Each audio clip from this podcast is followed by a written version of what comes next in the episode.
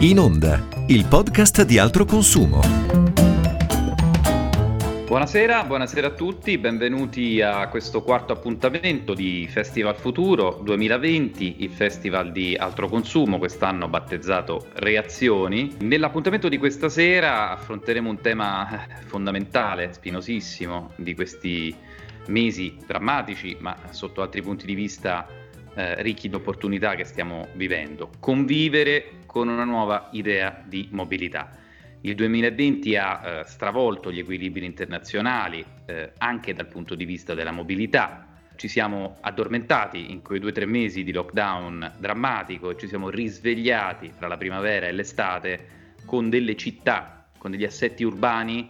che hanno iniziato a cambiarci eh, sotto gli occhi, alle volte un po' troppo rapidamente, alle volte riconnettendosi e accelerando processi che erano già in corso da, da diversi mesi, se non da diverso tempo, sull'elettrificazione, sull'intermodalità, sull'ultimo miglio, sui mezzi alternativi più attenti all'ambiente, sul ripensamento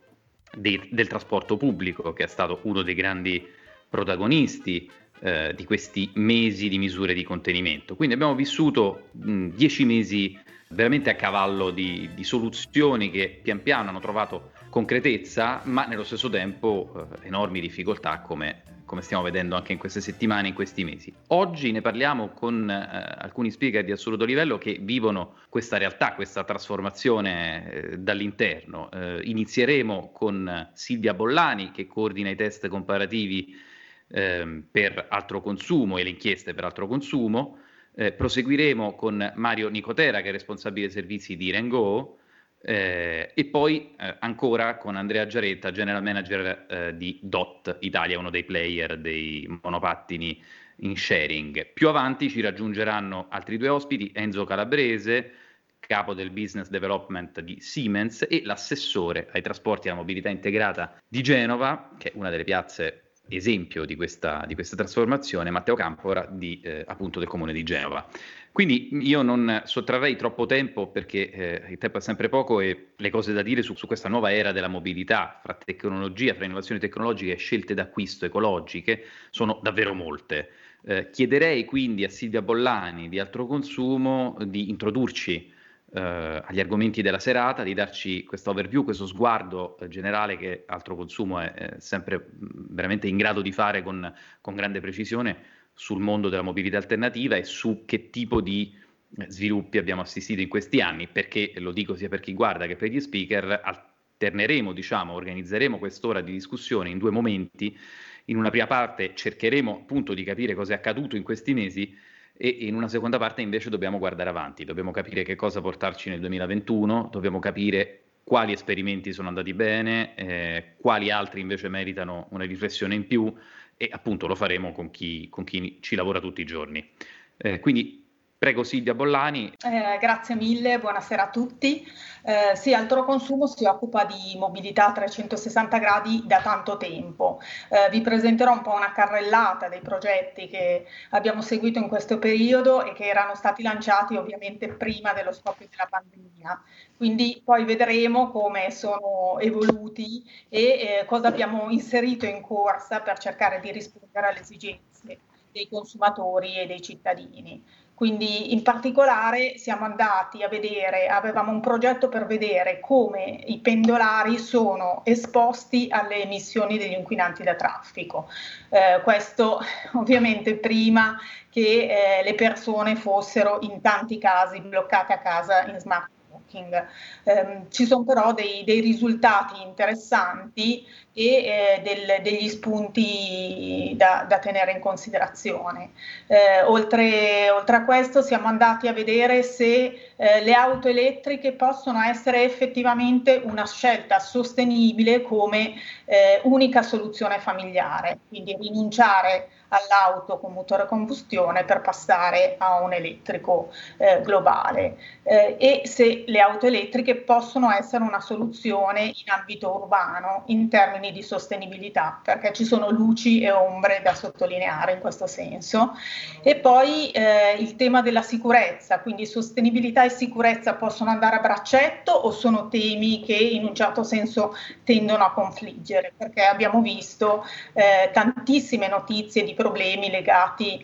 eh, a incidenti con i monopattini, questi nuovi mezzi del desiderio che si trovano sempre di più nelle, nelle nostre strade. E infine, se eh, la sostenibilità e la situazione pandemica eh, possono viaggiare di pari passo o rischiano, eh, rischiano di portare il consumatore a fare delle scelte distoniche o la sostenibilità o la pandemia. In realtà è possibile eh, conciliare le due cose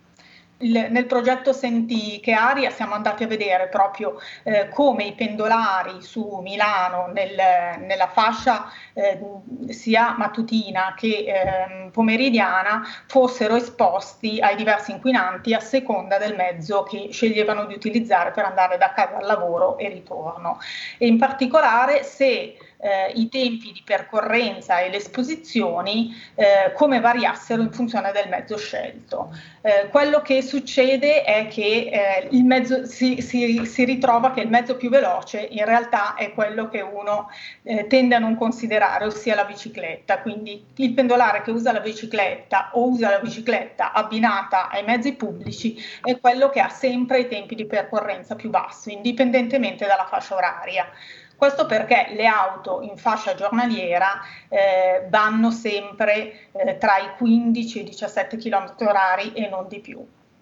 Eh, per quanto riguarda invece l'emissione agli inquinanti, abbiamo che il, il ciclista è il più espe- es- esposto al particolato, ma se guardiamo degli altri inquinanti importanti come il benzene e gli,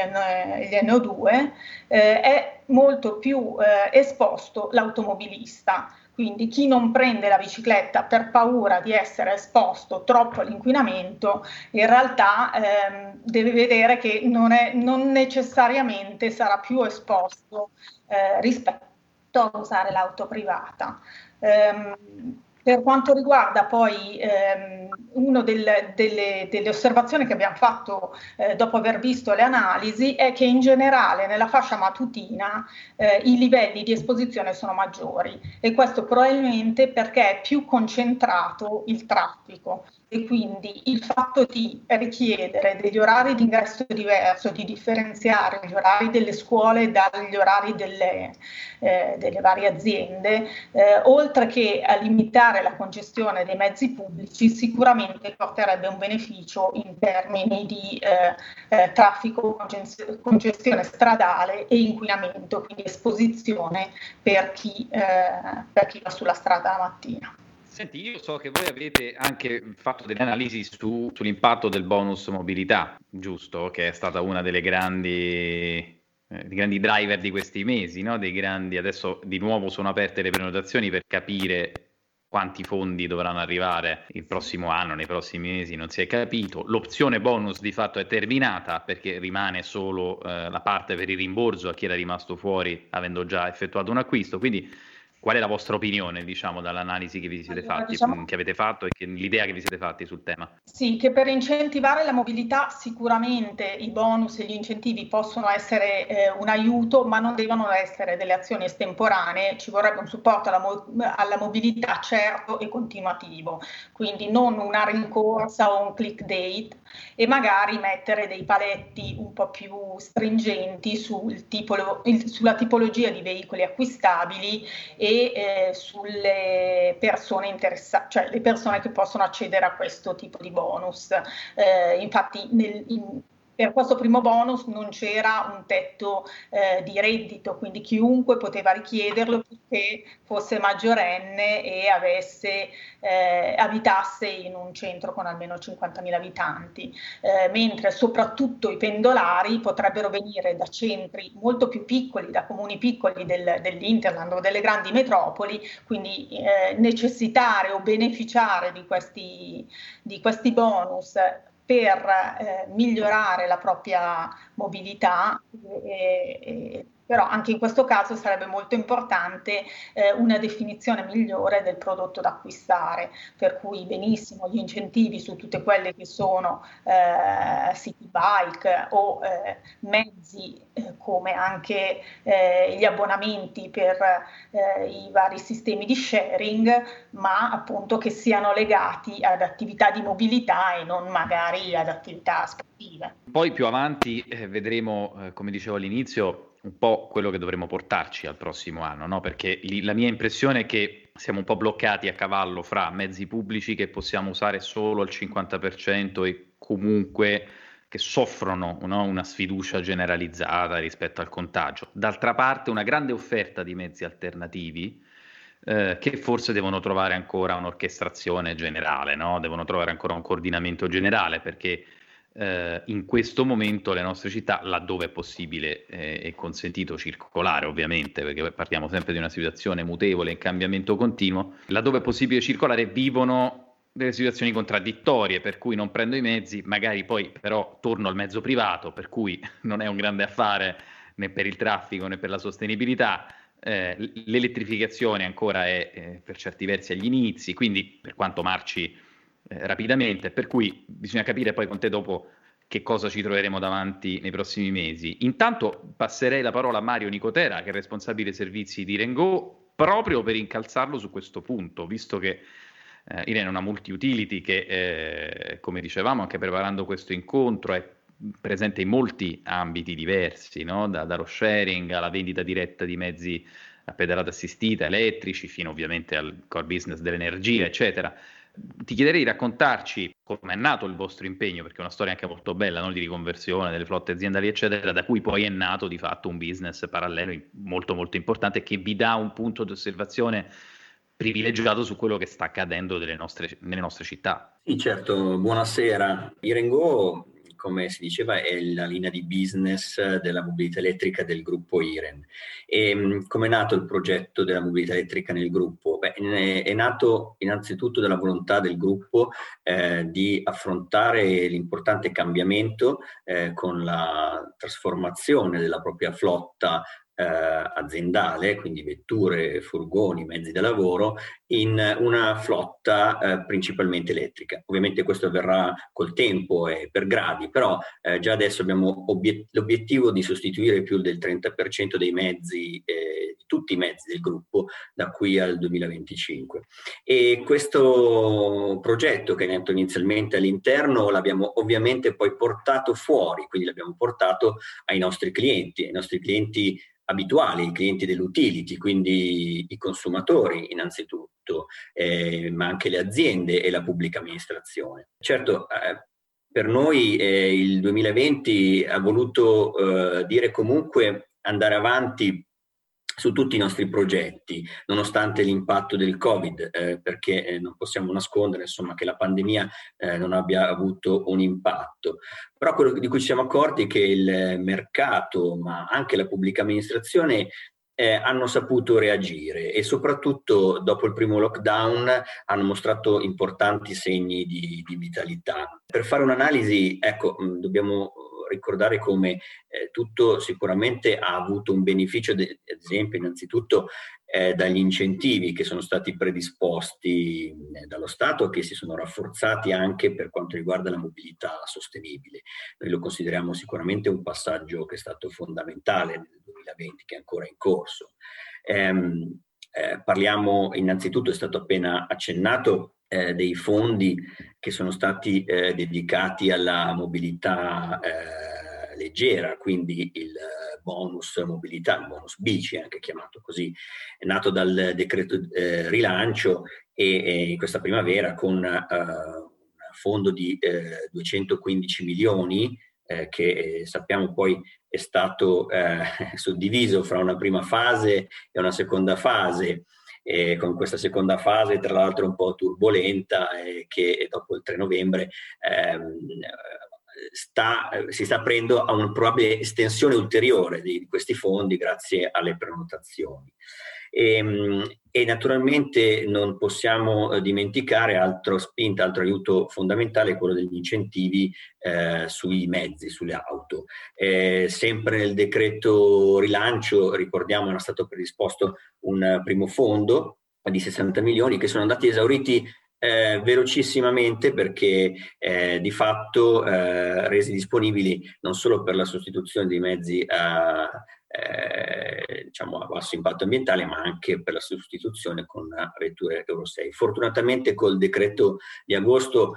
c'è stata un'estensione di questi fondi con anche una suddivisione per fasce di emissione. Eh, tant'è che oggi questi fondi, eh, insieme anche a quanto era già previsto dalla legge di bilancio 2019, eh, con i fondi eh, rimanenti, eh, sappiamo che ad esempio un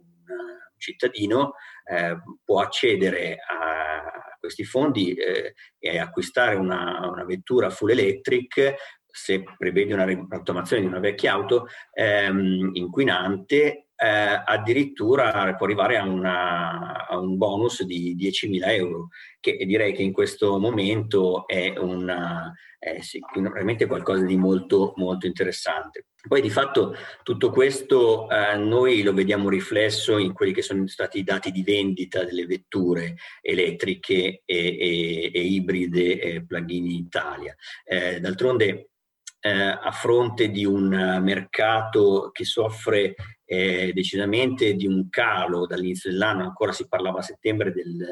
di una riduzione eh, cumulata del 39% eh, per quanto riguarda le immatricolazioni in Italia. Eh, ecco, eh, a fronte di questo abbiamo invece eh, un aumento eh, che c'è stato sulle immatricolazioni per le auto elettriche, le ibridi plug-in del più 120%, più 200% addirittura per i plugin, eh, che hanno portato la quota di mercato eh, di questi mezzi, in particolare delle vetture full electric, al, all'1,5%, un dato che era eh,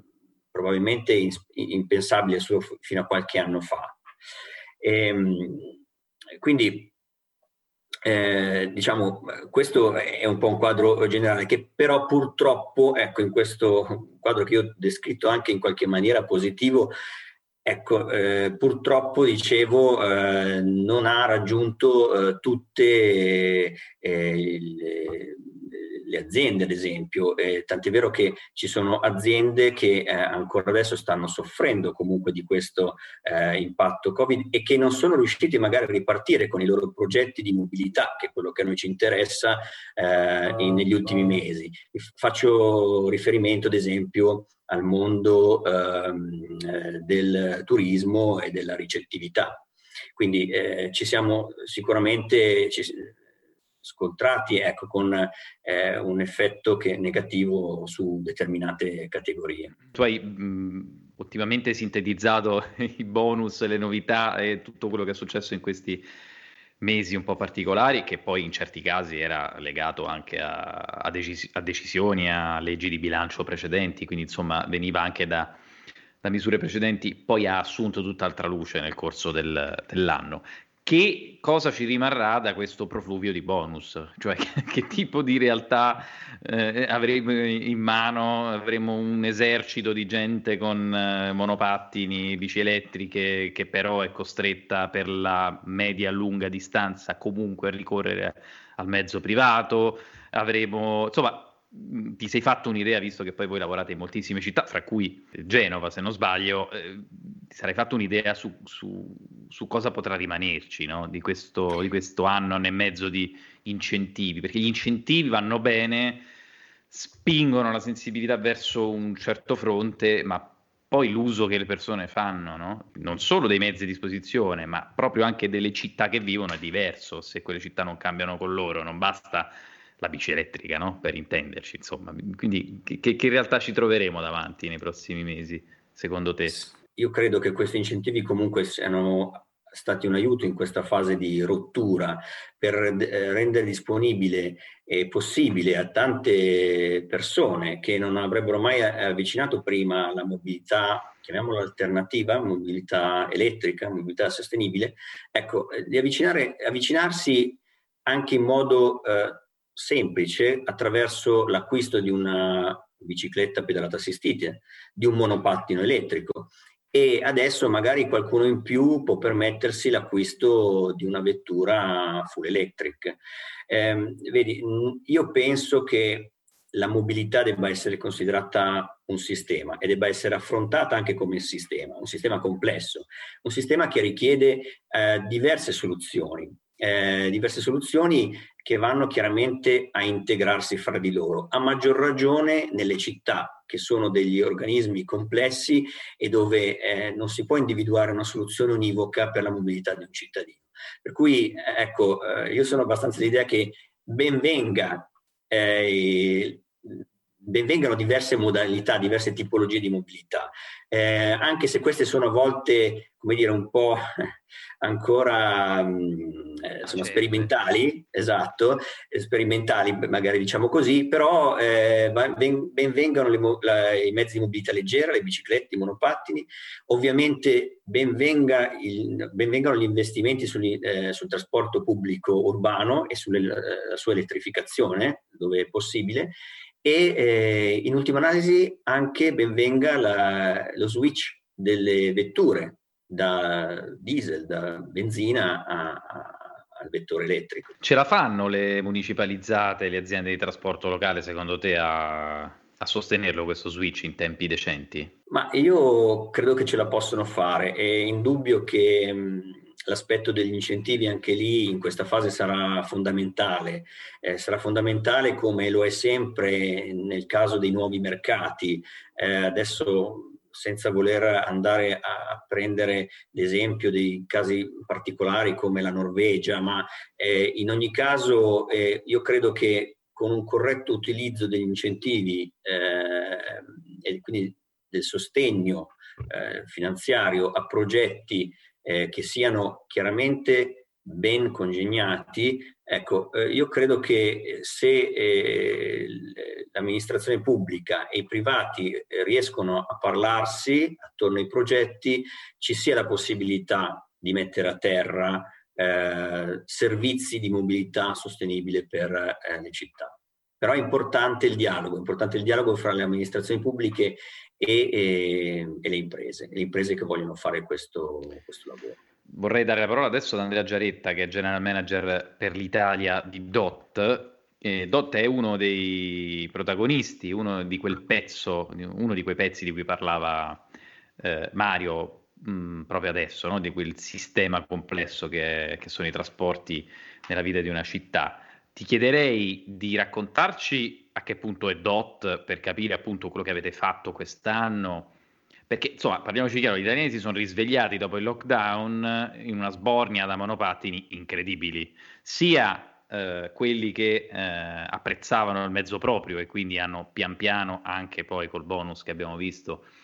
eh, scelto appunto di comprarselo, eh, sia quelli che mh, giorno dopo giorno, davvero settimana dopo settimana, ne hanno, li hanno visti sbocciare no? sui marciapiedi, nelle città, nelle,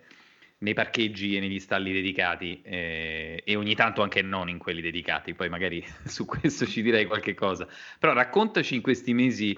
eh, com'è andata e eh, soprattutto che ruolo hanno adesso in queste settimane di zone gialle, arancioni, rosse, di mobilità mutilata, diciamo così, mortificata, compromessa evidentemente,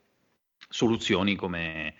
come le vostre. Se non pensi che siano troppi o che siano troppo pochi o che siano distribuiti in maniera eh, ancora da ottimizzare a seconda delle realtà eh, cittadine. Insomma, facci un'analisi di quello che esce da questi mesi anche qui, un po' particolari, no? Interessante secondo me fare prima di tutto un'analisi uh, quasi time lapse retrospettiva di quello che è stato il 2020 per la micromobilità. Pensiamo innanzitutto che il 29 febbraio 2020 è stato approvato la, il cosiddetto mille proroghe che includeva l'equiparazione dei monopattini ai velocipedi nella, nell'ambito della sperimentazione e che in qualche modo ha permesso una serie di attività successive che con il seno di poi hanno alleggerito di molto alcuni problemi di mobilità. Pochi giorni dopo, infatti la settimana successiva, il 7 e l'8 marzo, ricordiamo tutti che ci sono state le, le prime fughe all'annuncio di Conte del, del DPCM in fase di creazione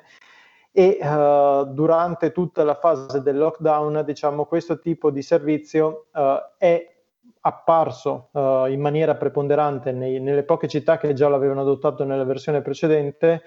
come un modo per sgravare quello che di fatto era il, il carente trasporto pubblico, carente non per deficit del servizio in pubblico in sé, ma quando viene ridotto al 50% o al 25% come avveniva in marzo-aprile, si capisce che eh, cambiano totalmente, totalmente i numeri. Questo riprende un po' il discorso che diceva Mario di commistione pubblico-privato. Infatti eh, su questo abbiamo visto da subito che c'è eh, di fatto come dire, molto appetito da parte di amministrazioni comunali per riuscire ad avere realtà che abbiano interesse e voglia di investire nel, nel, territorio, non solo come posti di lavoro, ma anche proprio come servizio. DOT si, si colloca in realtà, nasce proprio con questo tipo di, uh, di approccio, di, di, mission quasi, cioè quello di riuscire a ritagliare un ecosistema con hardware e con software sviluppati ad hoc sulle esigenze di quelli che sono i comuni, di quello che è l'esigenza pubblica e, uh, e, quindi ha potuto dare il massimo in questo periodo di lockdown, dimostrando in un periodo completamente vuoto da turisti, eh, per definizione, che uh, questo tipo di aziende possono riuscire a dare un, uh, un servizio di ultimo miglio, ovviamente, che vada ad integrarsi con quelle che sono le altre forme principali di trasporto. Uh, in, in, ottica post lockdown, quindi nella fase estiva, questo è stato ancora più accentuato. Anche qui mi permetto di dire, confermare che lato turismo non c'è stata la mole di utilizzatori che si pote- ci si poteva aspettare. Pensiamo per esempio che a Roma, che vive di romani e di russi o di uh, stranieri durante l'estate, era popolata solo da italiani. Eppure ha dimostrato quanto questo tipo di veicolo uh, dà come utilizzo, come apprezzamento. Lo dimostravano anche le biciclette qualche anno prima, con uh, vari servizi a pedalata meccanica o pedalata assistita che hanno avuto alterne fortune per vari motivi.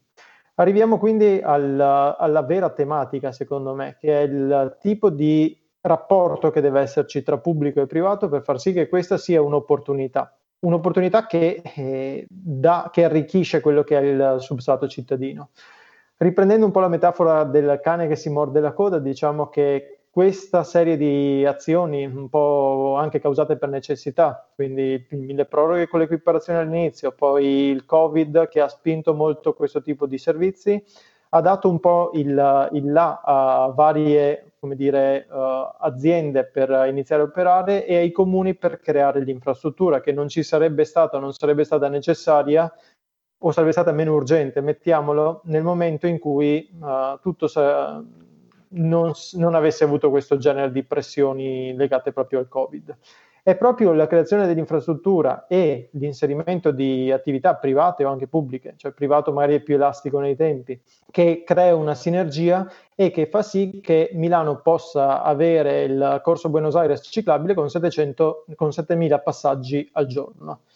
se pensiamo 7.000 macchine al giorno, perché la media di, di, un commuter che va al lavoro non è tanto distante dall'uno come persone per, per, veicolo, capiamo il vantaggio che questo può comportare. Un vantaggio non solo prospettivo, ma reale, perché meno auto vuol dire anche meno agenti inquinanti, vuol dire meno occupazione del suolo e nelle città il suolo è la risorsa più scarsa che esiste per definizione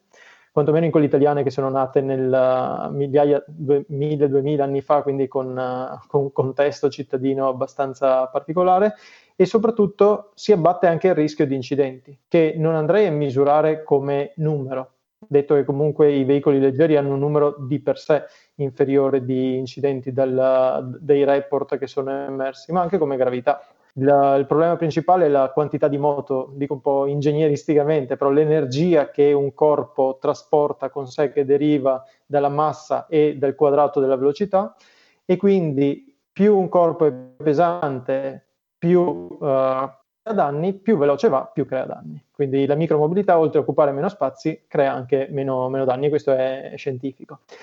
In questo contesto, quindi riprendendo poi il, il filone della, della domanda che, che, mi hai posto, c'è proprio l'intenzione, secondo me, eh, dimostrata anche dal pubblico di investire in questa forma di mobilità, dando opportunità di investimento e creando poi anche investimenti lato pubblico per infrastrutturazione. Resta comunque una, cioè siamo agli, agli albori, quindi è proprio la fase iniziale di questa reciproca crescita in cui le aziende maturano e riescono a creare un modello sempre più, di, anche di hardware oltre che di software, sempre più performante per le esigenze sharing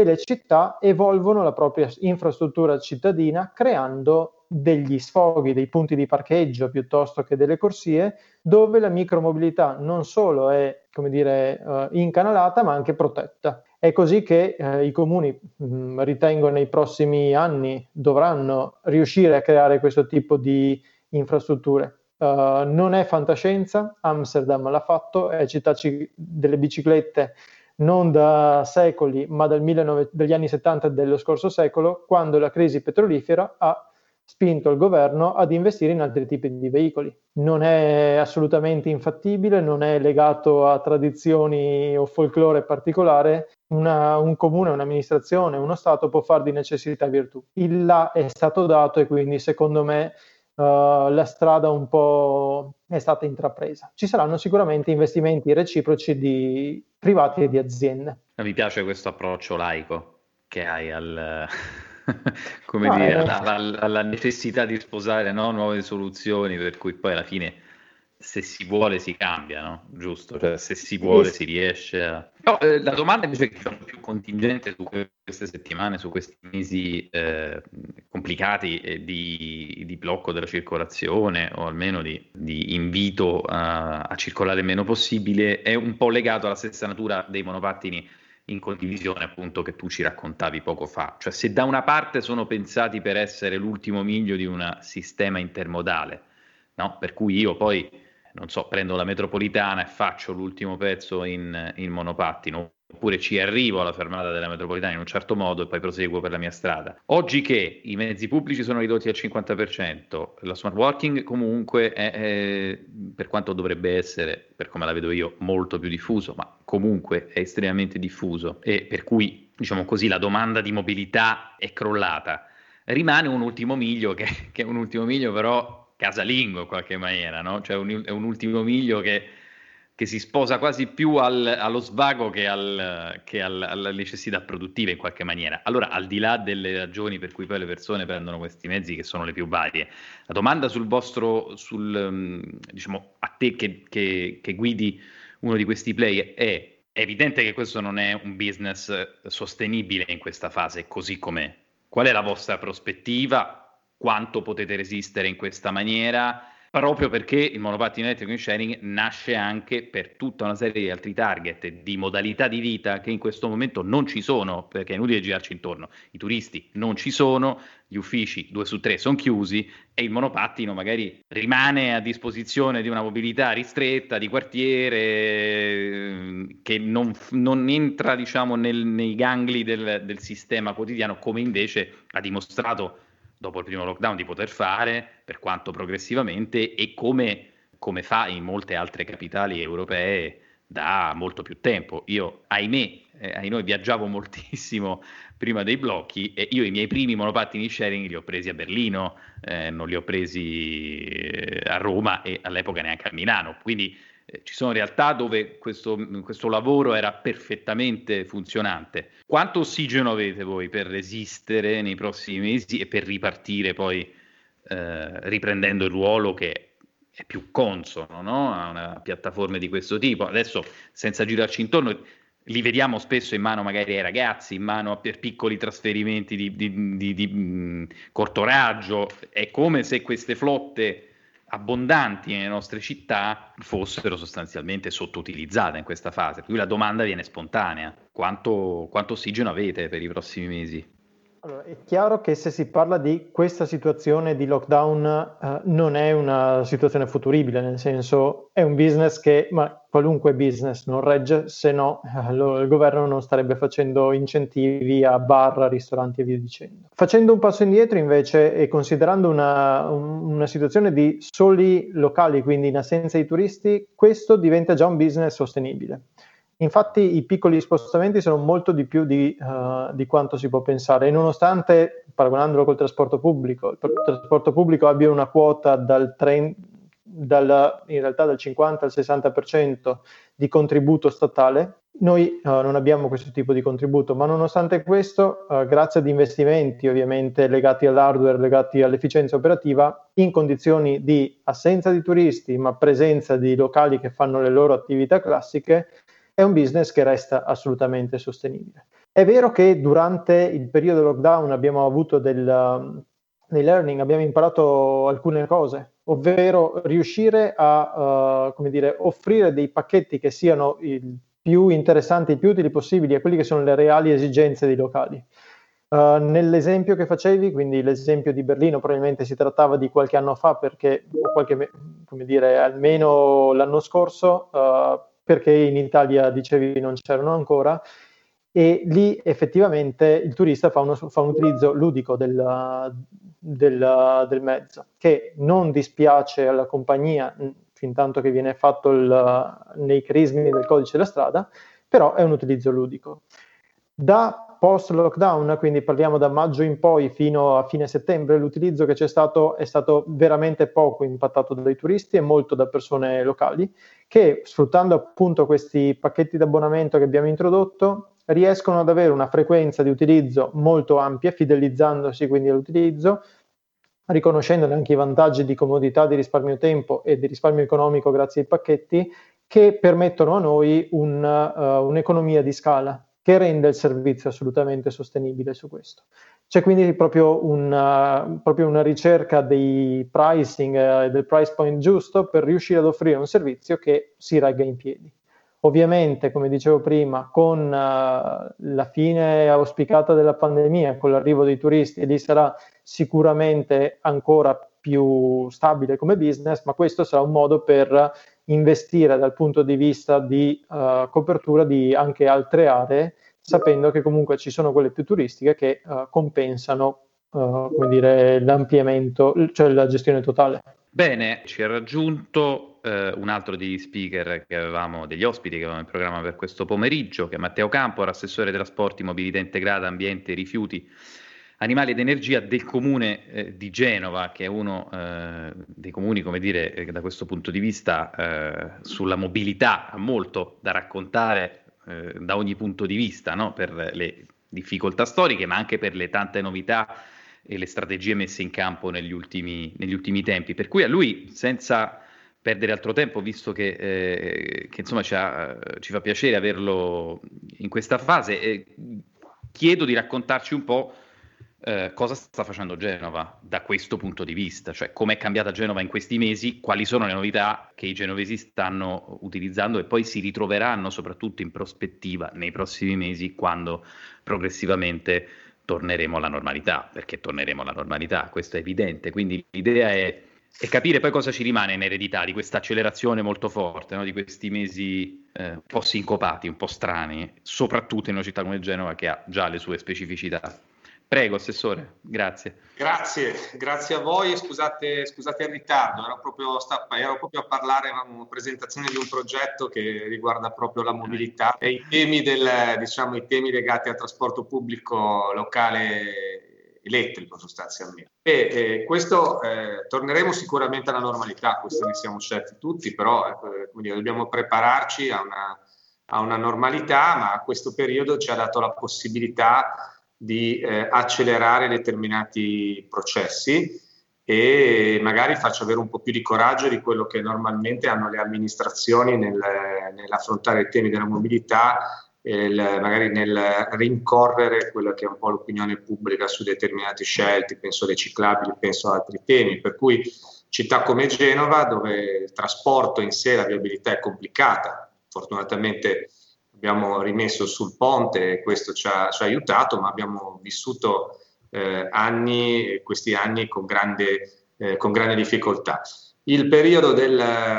del, lockdown sostanzialmente, in quel periodo noi abbiamo iniziato un'attività dico io, abbastanza coraggiosa di predisposizione di tutte le ciclabili d'emergenza, andando anche a occupare spazi che normalmente erano occupati dalle, diciamo, dalle auto. Abbiamo avuto ovviamente all'inizio un po' di, un po di malumori, eh, ma vedo già adesso che eh, la cosa è stata, è stata, comunque digerita.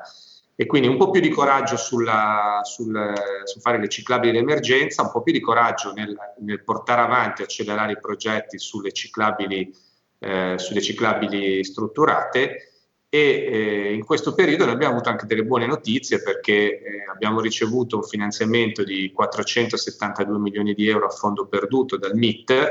proprio per rinnovare eh, totalmente eh, una parte importante del, del, dei mezzi, ma un, un, progetto che rivede e ripensa il trasporto pubblico a Genova eh, secondo quelli che sono quattro assi, eh, i quattro assi viari. E quindi è un periodo che ci ha portato anche in dote questo finanziamento, forse il più grande che ha preso Genova nella sua storia e adesso avremo la grande sfida di metterlo in atto. A me faceva piacere avere un quadro più generale di quello che avete fatto a Genova, quindi secondo me può, qualcosa può ancora dirci, visto che il tempo lo, lo abbiamo. Benissimo. Poi so che c'è un progetto, quando arriva Calabrese magari quello lo lasciamo a lui. Ma il progetto, il progetto più importante che abbiamo, che abbiamo in piedi, eh, di cui credo che sia opportuno parlare, è proprio questa visione di questi quattro assi viari con eh, dei sistemi di trasporto totalmente elettrico, quasi per 80, eh, 80 km, con eh, con, con, con mezzi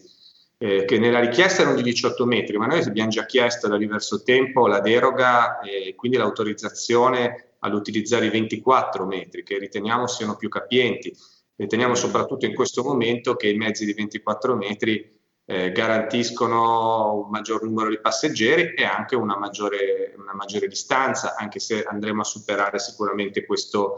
questo momento. E questa è una richiesta innovativa perché normalmente eh, i mezzi sono 18 metri e ad oggi non sono, stati ancora, non sono ancora autorizzati. Eh, questa è una richiesta che abbiamo fatto su quale devo dire che eh, anche il MIT si è dimostrato molto interessato. Sulla mobilità, sulla micromobilità, eh, noi abbiamo, stiamo studiando una delibera legata allo sharing, non abbiamo uno sharing dei sì. monopattini, e, e, abbiamo, devo dire, io un po' atteso perché ho voluto vedere anche le esperienze eh, delle altre città, sia per gli aspetti positivi e anche naturalmente per gli aspetti un po' più, eh, diciamo, un po' più negativi. Però abbiamo visto anche sulla micromobilità che negli ultimi mesi, creando queste piste ciclabili d'emergenza con l'aiuto anche del nuovo codice della strada, delle nuove norme, abbiamo verificato che è stato un, un incremento, del, uh, un incremento del, dell'utilizzo. E questo deve andare però di pari passo con eh, una implementazione del, del, trasporto pubblico locale, con l'obiettivo che abbiamo nel 2025 di avere tutto il trasporto pubblico locale a eh, emissioni zero. E questa è, è, diciamo, è la sfida che eh, vogliamo portare avanti e avere proprio un, un, parco mezzi totalmente elettrico entro i prossimi cinque anni. Bene, e allora eh, uno dei passaggi fondamentali per questo progetto mi sembra quello di Cornigliano, no? il deposito mh, dove Siemens eh, ha fornito, immagino, fornirà 10 sistemi di ricarica overnight plug-in per, eh, per ricaricare appunto i, gli autobus del, del, trasporto pubblico genovese. Per cui mh, io di questo chiederei eh, appunto a Calabrese se, se, ce lo abbiamo, se è dei nostri, eh, perché non è ancora arrivato, per cui allora da questo punto di vista direi che facciamo un'inversione a U, ci lasciamo questa ciliegina sulla torta per chiudere perché è un progetto troppo interessante, assessore, poi se non arriva Calabrese ce lo racconta lei e glielo, glielo bruciamo così perché volevamo lasciarglielo, ma insomma è, è, veramente molto interessante, anche perché la messa in servizio, se non sbaglio, dell'infrastruttura è prevista entro l'estate prossima. E, sì, è prevista. Ed è, prevista è uno dei primi in Italia, no? Ecco. Sì, è prevista entro l'estate prossima e diciamo che eh, su questi sistemi eh, Genova eh, si pone anche come città leader. Su altre questioni siamo più follower, ma su questi vogliamo essere, vogliamo essere leader e eh, abbiamo progetti come questo di, che riguarda la rimessa di Cornigliano, ma abbiamo anche eh, progetti altamente innovativi che stiamo portando avanti come lo Skytram, quindi il prolungamento della, della metropolitana attraverso una struttura Skytram, quindi eh, sopraelevata che eh, nella nostra ipotesi sarà un prolungamento di 6 km e mezzo, cercando di sfruttare soprattutto le nuove, eh, le nuove tecnologie. Eh, mi riferisco alla guida autonoma e quindi a un sistema confortevole, veloce e devo, da questo punto di vista abbiamo comunque la fortuna di avere dei partner tecnologici eh, di, importanti. E, in questo momento comunque avere delle proposte, noi crediamo molto nel PPP, nel partenariato pubblico e privato in generale e crediamo molto che nella collaborazione tra, tra pubblico e privato, perché l'innovazione la può fare l'amministrazione, ma l'amministrazione la può fare se ci sono partner pubblici e privati validi. Quindi fin dall'inizio, fin dal 2017, quando ci siamo insediati, abbiamo sempre detto noi siamo aperti a ricevere proposte dai privati, siamo pronti a valutarle e siamo pronti anche a farlo in maniera eh, estremamente eh, veloce perché abbiamo la fortuna di avere una macchina che nel tempo, anche con l'esperienza del, eh, anche della, con l'esperienza del Ponte Morandi, eh, ci ha aiutato a, ad avere un approccio eh, positivo e propositivo verso i progetti privati, cercando di eh, trovare eh, le vie, più, le, vie più veloci. Quindi con, una, con un approccio che non è non deve essere cautelativo, io non lo faccio perché ho paura di, no, deve essere una, certo. un approccio propositivo. Adesso mm, chiederei a Mario Nicotera, che è responsabile servizi Rengo, eh, non ricordo Mario se voi avete eh, delle attività su Genova, mi pare di sì. Sì, noi su Genova abbiamo eh, due principali, chiamiamoli così, stream progettuali che stiamo portando avanti. Eh, uno è quello delle infrastrutture pubbliche di ricarica, quindi con eh, la progettazione in questo momento di eh, una rete di colonnine di ricarica che andremo a installare eh, sulla città. E quindi lì parliamo di eh, ricarica di mezzi di vetture sostanzialmente. E, e, poi l'altro stream progettuale che abbiamo è, è in collaborazione con uh, Mimoto, con il quale abbiamo un accordo eh, di partnership eh, e, e, che abbiamo portato a fine 2019 eh, anche a Genova dopo la prima esperienza fatta a, a Torino. Eh, dove a Torino è partito la collaborazione a fine 2018. Ecco, eh, poi eh, su Genova eh, l'esperienza di Mimoto abbiamo potuto estenderla anche in zone limitrofe, perché ad esempio quest'estate abbiamo riproposto il progetto della mobilità eh, elettrica in sharing tramite gli scooter anche nel Golfo del Tiguglio. È stata una bella esperienza ed è stata una possibilità eh, per i turisti eh, di assaporare quel servizio che utilizzano già normalmente nelle città anche nei luoghi di vacanza. Ehm, anche qui eh, chiaramente su Genova eh, quello che è stato fatto e che si farà ancora anche in futuro è una stretta collaborazione naturalmente con eh, il comune e con i suoi assessorati, visto che eh, progetti di questo tipo richiedono naturalmente dalla loro nascita un'interlocuzione continua con la pubblica amministrazione e quindi siamo sicuri anche in futuro di poter eh, estendere intanto questi servizi ma anche di inventarcene di nuovi. Bene, grazie Mario. Eh, tu ci hai allargato un po' fuori città, diciamo, no? ci hai raccontato appunto di questo progetto che hai esteso un po' eh, l'uso del mezzo elettrico. Io mh, chiederei a Silvia Bollani di Altro Consumo eh, se ci racconta un po' meglio questo, mh, questo viaggio che Altro Consumo ha fatto da Milano a Roma, andata e ritorno, in auto elettrica, eh, che è una cosa che in, molti hanno fatto, ma voi l'avete fatto col solito approccio di altro consumo, quindi molto attento ai dettagli, ai particolari, ai tempi, alla praticità di poter fare eh, una trasferta del, del, genere. Ci racconti che cosa è venuto fuori? Perché insomma, eh, come si dice un po' con la logica del web, bene ma non benissimo, nel senso che si può fare, ma eh, c'è da organizzarsi non poco, no? Perché poi tutto questo per dire che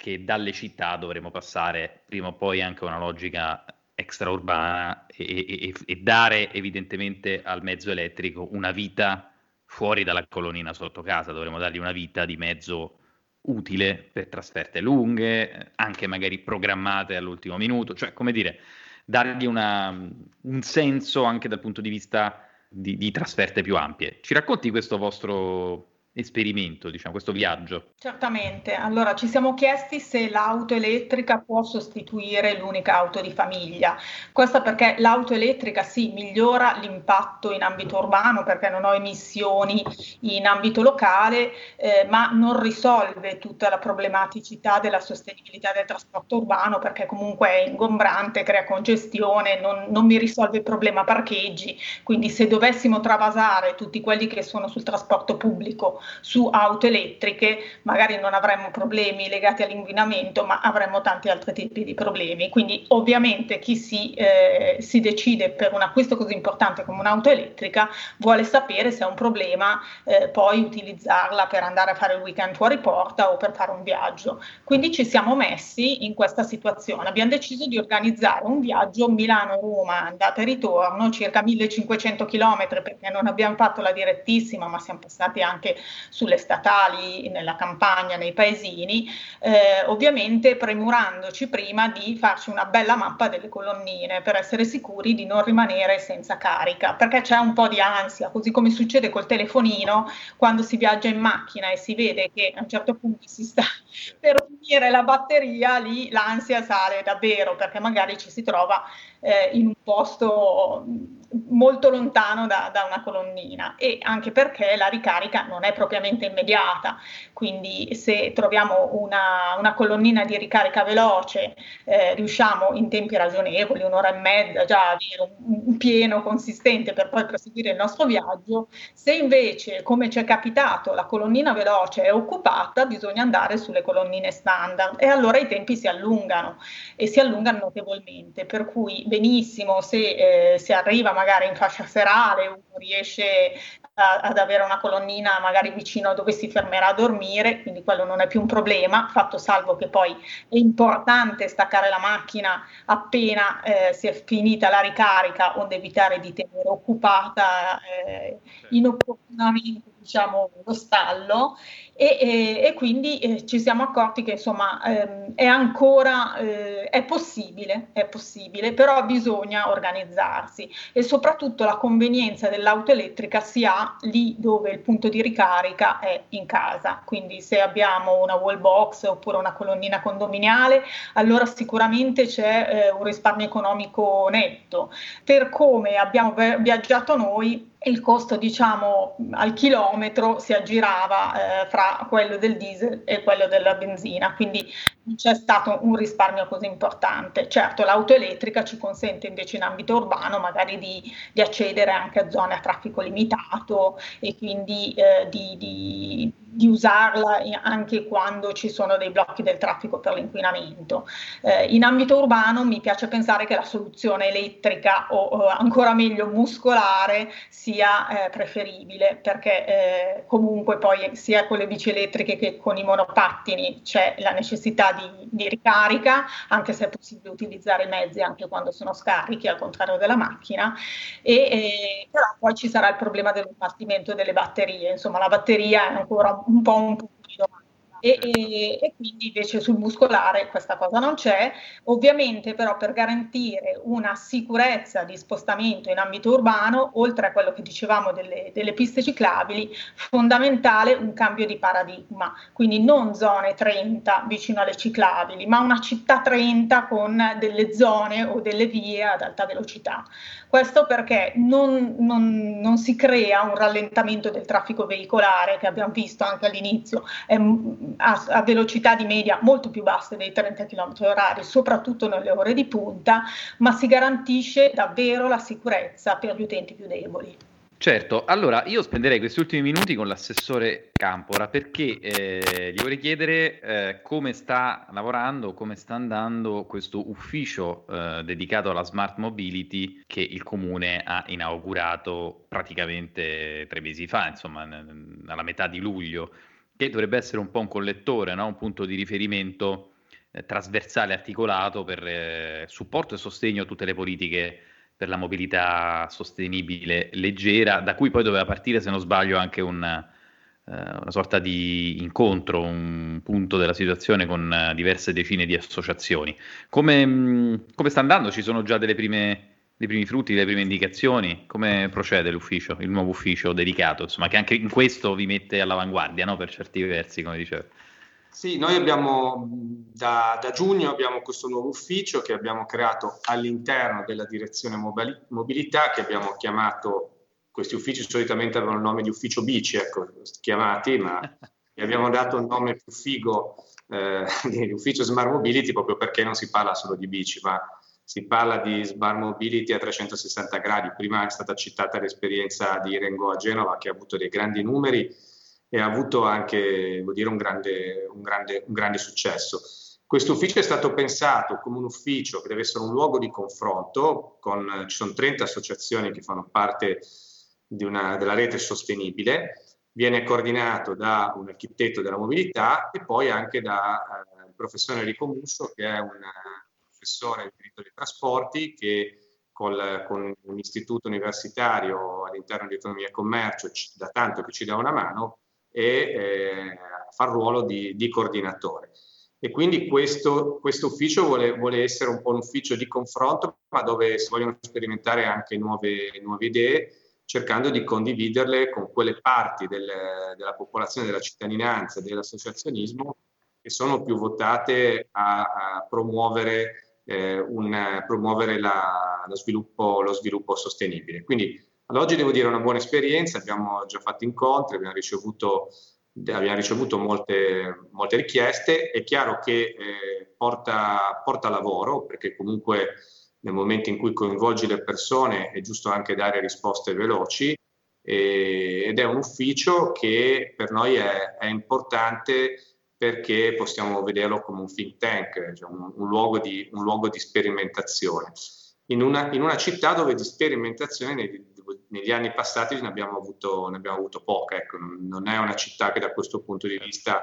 ha mai avuto una, mai, si è mai spinta, eh, spinta molto avanti. Siamo partiti, siamo partiti con, eh, con, eh, con, cautela, ma siamo pronti anche già nelle prossime settimane, nei prossimi mesi a voler sperimentare lo sharing sui, sui monopattini, quindi in larga scala.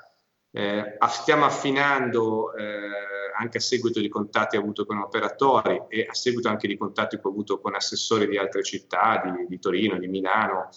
abbiamo cercato di, di confrontarci e di eh, capire quali sono i modelli più corretti. Bene, poi di questo eh, ne parleremo secondo me in un altro incontro perché servirà una strategia nazionale anche fra i grandi comuni su, su, alcuni, su, alcuni, temi di fondo della smart mobility. Allora, io ringrazio tutti quanti, ringrazio Silvia Bollani eh, che coordina i test comparativi e le inchieste per altro consumo, Andrea Giaretta che è General Manager per l'Italia di DOT, Mario Nicotera, responsabile dei servizi di Rengo, l'assessore Matteo Campora, assessore trasporti del Comune di Genova e anche Enzo Calabrese doveva essere con noi ma non è arrivato che è responsabile di business development per, per Siemens. Mi pare che di spunti ne siano usciti